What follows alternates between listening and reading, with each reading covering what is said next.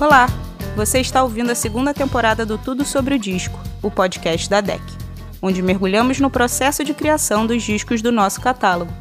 Nesse episódio, Tiago Oliveira, vocalista da Maglore, conta sobre seu disco solo Boa Sorte, produzido por Leonardo Marques no estúdio Ilha do Corvo, em Belo Horizonte.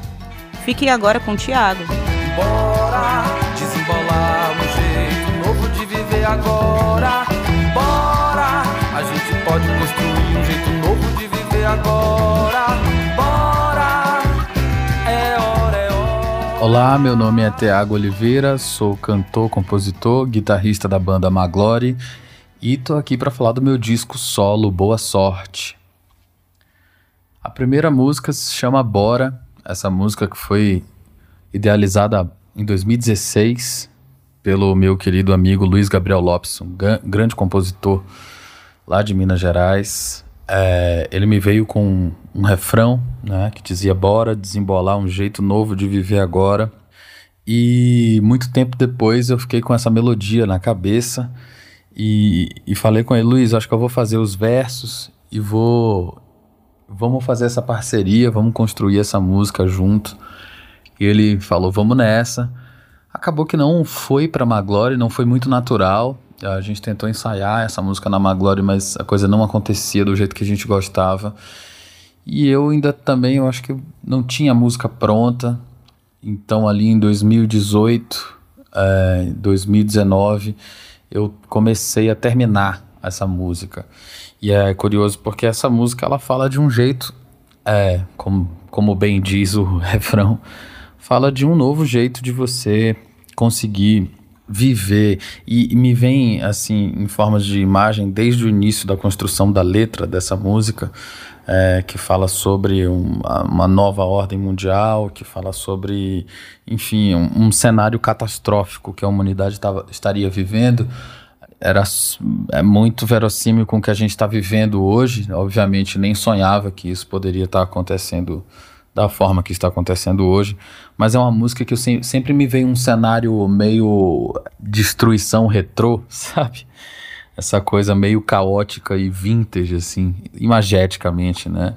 E a letra passa bem por isso, né? Os arranjos são bem cheios de violino, cheios de cordas ali, aquela coisa meio anos 60, 70, são meio explosivos até, é, que remetem a essa tensão né, que, que a gente tem. Foi uma música muito legal de fazer, na realidade, esse disco todo foi uma experiência muito boa para mim, porque eu gravei ele praticamente eu e Leonardo Marques, que foi quem produziu esse disco. Então, para mim foi, foi bem interessante tocar basicamente todos os instrumentos, com exceção dos instrumentos de corda, violino, violoncelo e as baterias propriamente em si. Foi uma experiência muito legal. deixa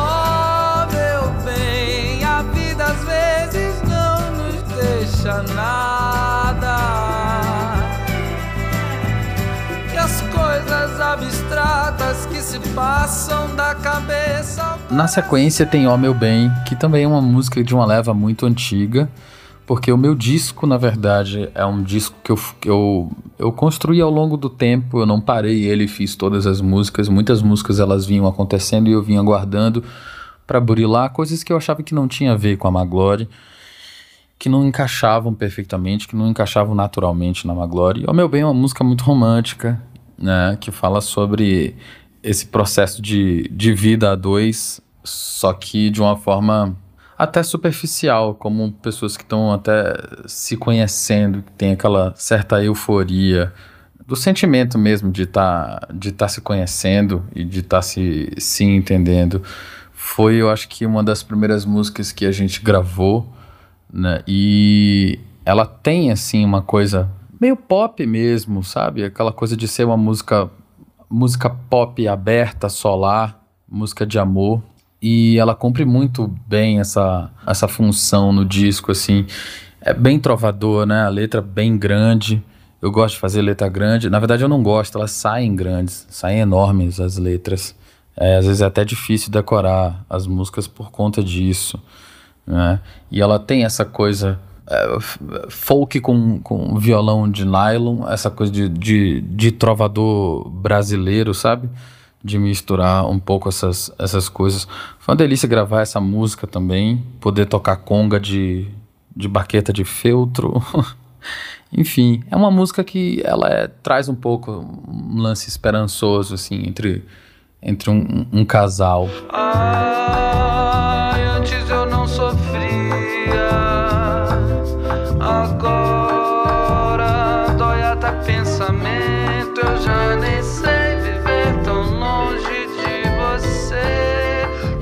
E a próxima música, a terceira música do disco, se chama Longe da Bahia. É uma música de referência muito óbvia. É, a gente conseguiu ambientalizar ela muito onde ela nasceu mesmo, porque a, a forma como, como, como ela foi construída mesmo, a, as vozes, né? Aquela coisa meio assim, mais imponente, vem muito né, de cantor antigo. Caíme, a música fala de, de uma certa saudade da Bahia, a música chama Longe da Bahia. E foi muito legal criar os arranjos, os arranjos de de cordas também. Ficou aquela coisa meio Tom Jerry, sabe? Aquela coisa meio anos 50, 60. Que na verdade a música não tinha para onde correr. Ela, é, esse disco foi muito interessante porque Muitas vezes, quando a gente chega, a gente que é artista, a gente inferniza o produtor, querendo deixar o som com a influência que a gente tem na cabeça, sabe? E muitas vezes a gente não, não, não tem a sensibilidade de perceber que a música que a gente criou é, não se encaixa com o que a gente está pensando em termos de estética, em termos de. Ah, eu, eu queria trazer essa referência aqui, sabe? Eu queria trazer esse som um pouco mais assim. E, e às vezes os produtores eles sofrem, né, por conta disso, porque é difícil trazer esses elementos estéticos que tá na cabeça do artista para para a realidade da canção. Uma canção, às vezes, ela não pede. Nessa música foi o contrário. A gente foi fazendo as coisas e ela foi ficando cada vez mais ali, anos 50, cada vez mais com cara de, de uma música. Ela é bem caricaturada, né? Bem caricata. Então, e a gente ficou até com medo, assim, é melhor tirar a mão, vamos tentar trazer ela um pouco mais mas acabou que no final das contas ela ficou muito interessante, assim, né? Com essa cara de, de, de música antiga, porque eu tentei trazer essa coisa da fantasia sobre a Bahia.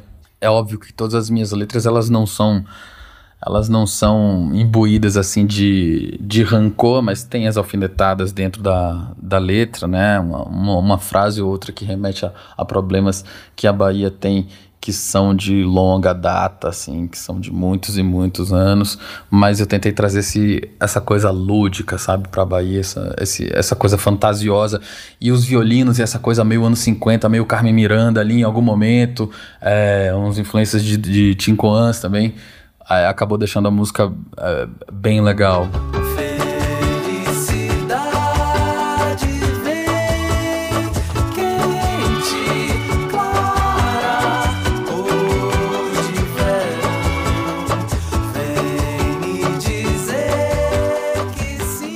E a música subsequente, que é a Azul Amarelo, ela é quase que uma continuação disso. Essa música, na verdade, é de Marceleza de Castilho, que é um grande amigo meu e uma figuraça, artista plástico. E eu sempre fui apaixonado pela, pelas coisas que ele faz. Muito embora ele nunca termine, só os quadros, ele pinta quadro muito bem, mas a relação dele com a música é sempre muito inacabada, sabe? E eu sempre peguei essas ideias dele, sempre falei, ó, Marcelo, eu vou roubar essa música. Na Maglória a gente roubou Avenida 7 e nesse meu disco eu falei, ó, azul amarelo, acho que tem tudo a ver com o meu disco. Linka muito com Longe da Bahia e algumas outras músicas. E aí ele falou tudo bem.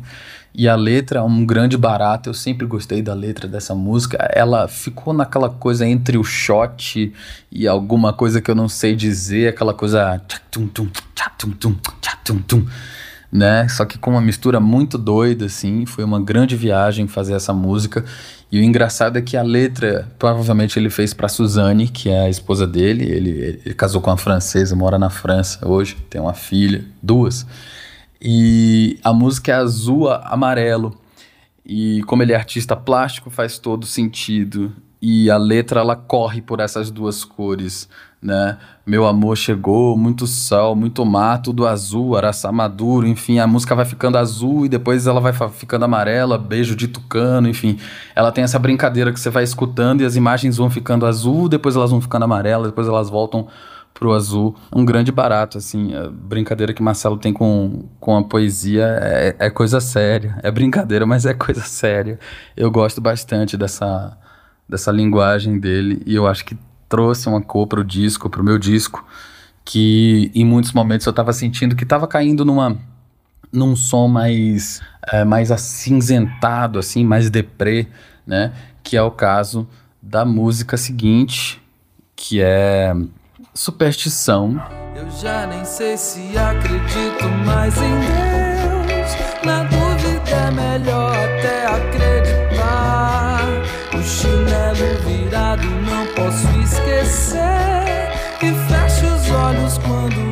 É, essa música eu fiz, eu acho que. Acho que foi em 2018. É, essa entre safra entre disco da Maglore e ano, ano de disco da Maglore e ano de show às vezes trazem músicas assim. E Superstição, ela é uma música ela é meio queixosa, assim, mas é, apesar dela ser bem humorada, né, até, ela, ela fala sobre, sobre uma dúvida do, do misticismo, sabe? Se, aquele momento de dúvida se, pô, acho que eu não acredito mais em Deus, as, do jeito que as coisas estão, tô com preguiça de tanta coisa mas ela mantém um certo misticismo, assim, uma certa espiritualidade ali dentro dela na forma, na forma de, se, de se queixar um pouco da, da vida ali. E, e óbvio, traz problemas que a gente vive, assim, hoje em dia, essa coisa ansiosa. Mas ela vai, ela é uma, uma música que ela sai um pouco da, do colorido e já começa a entrar numa, numa coisa mais, mais morna, assim, que é pra entrar na, na, na música 6, que é Sombras no Verão. As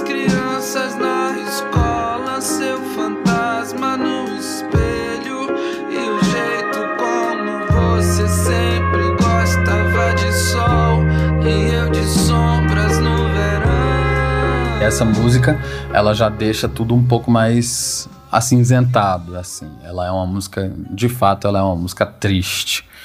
É uma música que eu me recordo muito bem quando ela veio na minha cabeça. E o grande barato de fazer música, para mim, às vezes, é isso. Eu costumo me considerar uma, um cara, um, às vezes, um pouco preguiçoso demais por falta de, de, de estar desenvolvendo, sabe? Como se fosse um trabalho, tocar e tocar e tocar. Mas eu acabo me sentindo muito sortudo de ter momentos de, de certa epifania ao construir canções.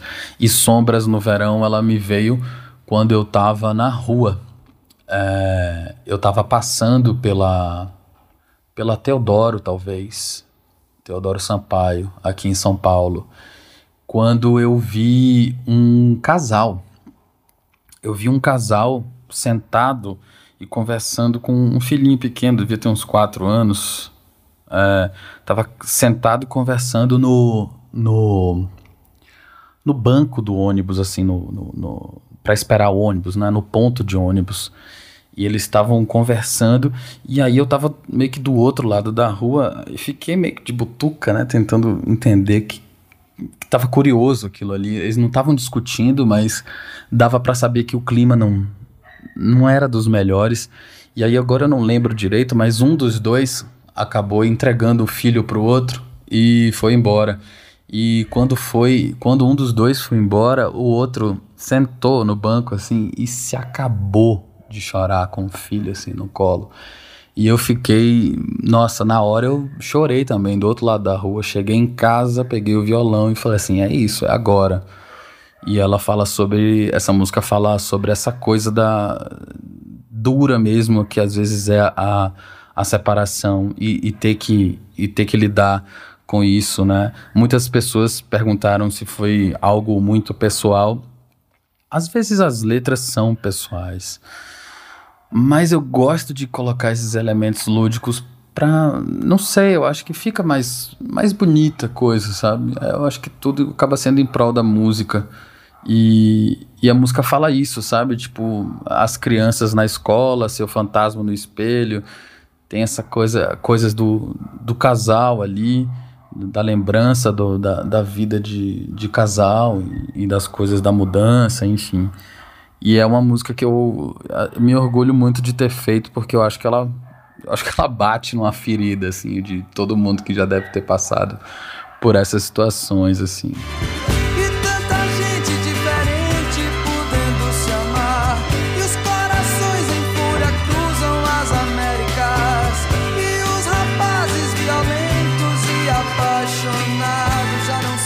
Na canção seguinte, que é Corações em Fúria, meu querido Belchior, eu foi a última música do disco, né? E a última música que eu fiz, na verdade, o Boa Sorte ele estava pronto, completamente pronto, a ponto de estar tá mixado. E eu fui para casa.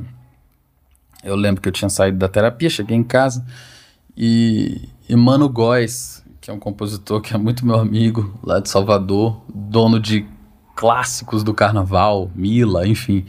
Ele me ligou falou assim: Tiagão, preciso fazer uma música, me ajuda aqui nesse refrão, vamos fazer isso aqui, vamos fazer isso aqui, vamos fazer isso aqui. E aí eu fui fazendo, só que eu tava fritando da cabeça ali, né, ainda. A gente foi fazendo junto pelo telefone na hora, mandando pro outro assim. E aí eu desliguei, mandei para ele, deitei na cama. Quando eu deitei na cama, veio a música inteira na minha cabeça, assim, mas ela foi assim, rá, assim, em 10 minutos a música tava pronta, tudo, melodia, letra, tudo tava pronto. Eu gravei no violão, mandei pra Léo, pra Léozeira. Aí Léozeira ouviu a música e falou assim: corre pra cá que provavelmente você fez a melhor música do disco, pega um ônibus, vem pra Belo Horizonte, agora. Aí eu peguei minha mochila, comprei uma passagem, fui para lá e gravei em um dia, voltei para São Paulo e a música, quanto mais eu escrevia, mais ela fazia referência a Belchior. E só depois de escrever a música que eu entendi um pouco mais ela, porque foi tão rápido que eu não tava, não tinha tema ali. Fui escrevendo o que vinha na cabeça e enfim, foi do jeito que foi. E acabou que foi bom demais essa música pra, pra gente, foi, foi ótima pro disco também. Ela, ela deu um brilho a mais assim pra gente, né, no, no no disco. E ela fala sobre as coisas que, que, que Belchior falava, assim, sabe? É, sobre, é como se fosse uma carta para ele dizendo que hoje em dia muita coisa mudou, mas ao mesmo tempo é, tudo continua do mesmo jeito, sabe? É meio como se fosse um lamento para ele e um alento também, talvez. É uma homenagem, uma grande homenagem. Né? Tem, tem várias pescas da, da música, tem vários cortes da música que são frases adaptadas de Divina Comédia Humana, de, enfim, fotografia 3x4. Tem várias brincadeiras dessa, por isso que ela se chama Meu Querido Belchior. Tenho idade o suficiente pra saber que nada é pra sempre sem saber. E aí, na sequência, esse disco aqui no podcast, eu tô vendo que ele foi um disco muito focado nos problemas do mundo, mas nos problemas de, de relacionamento. que eu acho que foi o embalo do último disco da Maglore com, com o meu disco solo, que é Tudo Pode Ser, que é uma música de velhinho, né? É uma música de, de uma pessoa que envelheceu com, com a outra e, e super curte o, o, o momento de estar tá ali, sabe, ao longo dos seus 60, 70 anos ou 50 anos de casamento, sabe? É, é muito legal compor coisas imaginando, é, sabe, momentos assim. É, não que eu vá viver eles, nem sei. Mas enfim, mas imaginar essas coisas é muito legal. E, e foi super legal fazer Tudo Pode Ser. Uma canção que a gente gravou super rápido também. Esse disco ele é meio flutuante, ele tem ele tem pouca bateria nas coisas, né? A gente fez muita coisa de óptica e, e, e, percussão. E no início dessa música tinha um violãozinho assim, e eu ficava, meu Deus, tá parecido com More Than Words, sabe? Do, do Extreme. E, e, era super engraçado, porque quando o Léo ouviu, ele falou assim: é, lembra um pouco. E aí eu desenrolar da gravação, da música mesmo, assim, e ela foi tomando pro outro. Ela foi indo para um outro lugar que foi muito interessante também.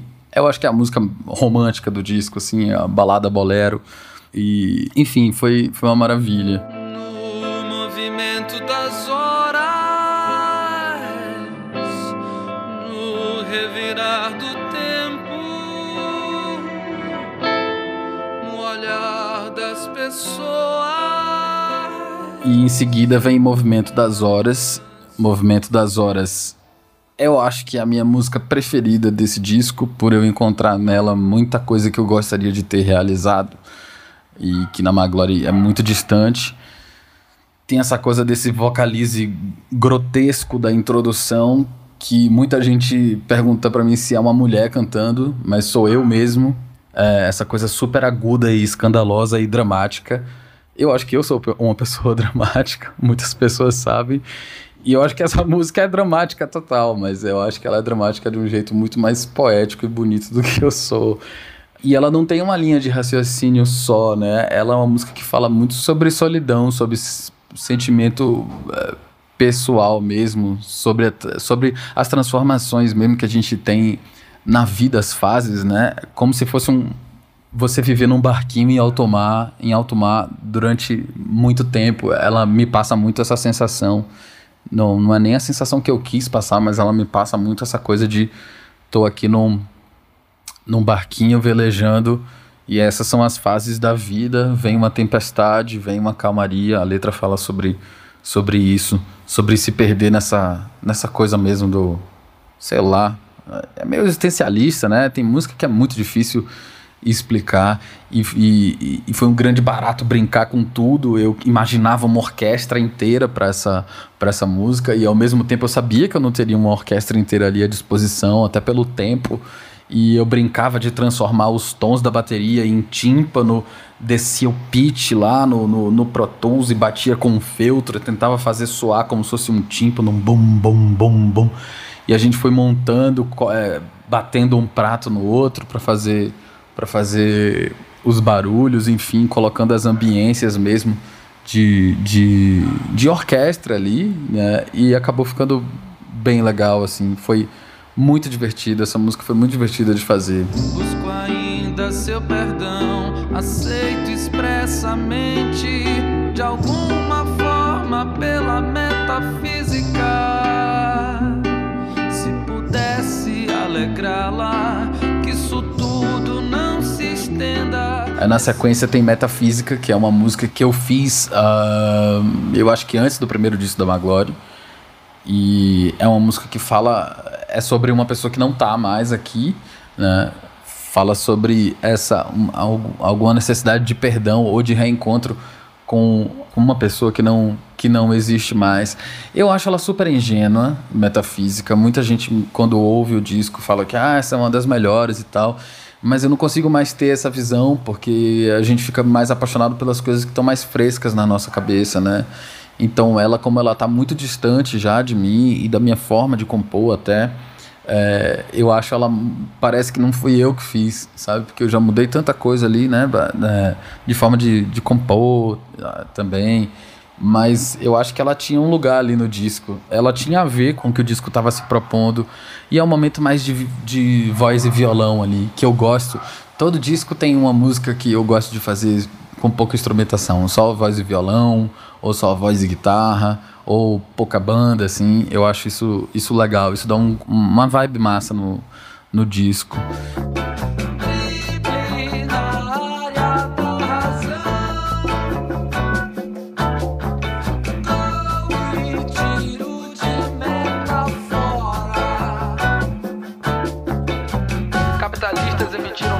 E a última música é Últimas Notícias, né? Que o disco ia se chamar Últimas Notícias, mas acabou virando Boa Sorte de última hora, porque eu achava ali em 2019, no final de 2019, que a gente ia precisar de muita sorte e não querendo ser o profeta do terror, mas a gente precisa mesmo agora. De 2019 para cá foi um terror que foi acontecendo, né?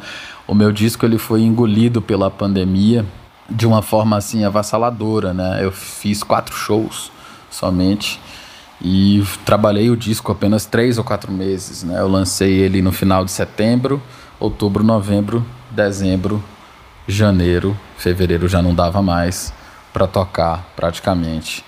E março tudo começou a, a, a ruir no, no, no, no quesito da, da, da pandemia, etc. e tal. E a letra fala exatamente disso, dessa ganância humana, né? dessa, dessa relação do ser humano com a destruição né? e, com, e com a velocidade da, das coisas, enfim, com a velocidade com que as coisas vão se consumindo hoje em dia, as relações cada vez mais distópicas, né? Assim, a, essa coisa do ela chega a ser geopolítica também, né? Como se fosse uma carta de um amigo para o outro dizendo como é que as coisas estão, né? Enfim, é, um, é uma música que eu queria deixar por último mesmo, assim, sabe? E ao mesmo tempo ela, ela traz uma vibe é, legal, sabe? Que é aquela coisa do Pelé tocando violão, Gilberto Gil passando a bola, enfim, ela briga com, ela brinca com com, com umas palavras, mas o grande recado é aquela coisa mais falada que entra no, nos. onde seria o refrão, né? Ela não tem refrão, essa, essa música ela não tem, tem refrão, ela fala sobre um monte de coisas do, do, do mundo mesmo, como se fosse. como se a gente estivesse vivendo num futuro, um futuro bem distópico. assim. E assim encerra o, o disco, o Boa Sorte porque eu achava que essa, ela deveria ser a, a, última, porque ela era mais pesada nesse sentido mesmo.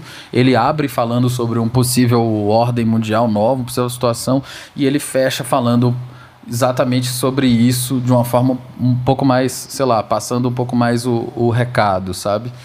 E eu acho que ah, foi bem legal fazer esse disco, a gente cumpriu um, assim, um grande papel para nós mesmos, eu, Leozeira todo mundo que gravou, né? O Thiago Melo, Rodrigo Garcia, Felipe Continentino, Pedro Randan, é, enfim, eu, Léo Marques, enfim, fizemos nós, mixamos com Gui Jesus e lançamos pela DEC.